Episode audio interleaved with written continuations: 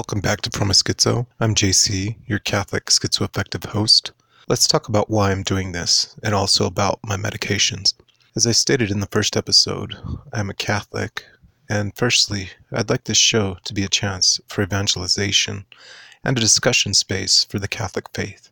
I plan to talk about Catholicism regularly and can hopefully promote devotions, especially to the Most Holy Rosary and the Immaculate Virgin Mary. I am totally consecrated to Jesus through Mary, and will share more about St. Louis Marie de Montfort's total consecration in the future. Other than discussion and promotion of the faith, I wanted the show to be a place where I share my experiences as a schizoaffective, as well as comment on various mental health issues, with a focus on schizoaffective disorder and schizophrenia. I'll share how Catholicism helps me cope as a schizoaffective but I'll also discuss various historical views on schizophrenia and possibly talk about famous schizos throughout the ages. I'll also chat about my book, Interwhistle, during these shows. It's a Catholic science fiction novel that found its genesis around the time my schizoaffectiveness started to exhibit its symptoms at the end of 2012. In it, I plan to feature a schizo. More on that later. I ended the last episode with a teaser about the schizophrenic audio hallucinations I hear on a daily basis. These started in the spring of 2013, and I had no reference for them as they were so foreign to me. I knew my own internal voice, and these new voices were like someone else speaking in my head.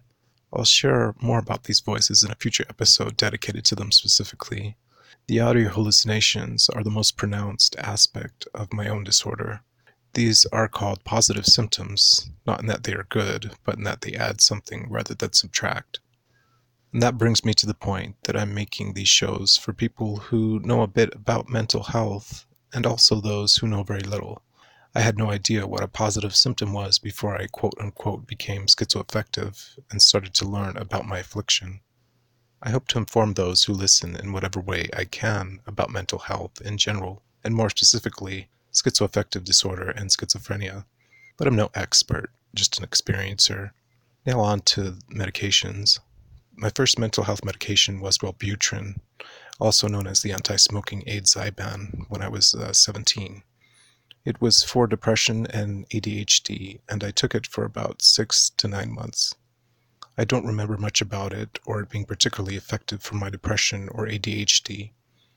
I didn't take any other mental health medication until about 2015, two years after the onset of me being schizoaffective. I'll go into the history of my mental health diagnosis and their progression in another episode. I'll try and stick with medications and what they did or are doing. I don't have detailed prescriptions, it's all from memory, basically until the present.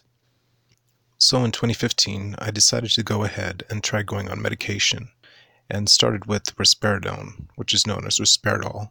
I only took it for a week or less, as I remember, as it was too sedating.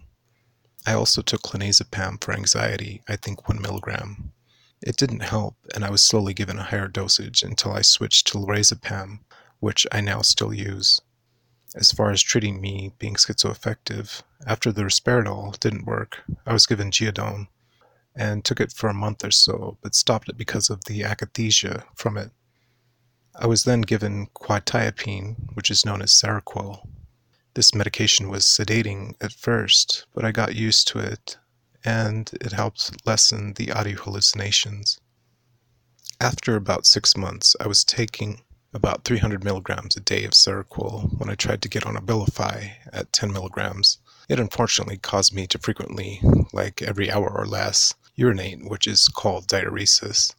I had wanted to get off the Seroquel because of its respiratory depression effects and constant head buzz it gave me. But since it was effective, I went back on it and moved up to 500 milligrams, I think. In 2016, I was able to get a medical cannabis card for my PTSD, and that's when things changed. Since it's been about five minutes, I'll continue with the rest next time and talk about medical cannabis.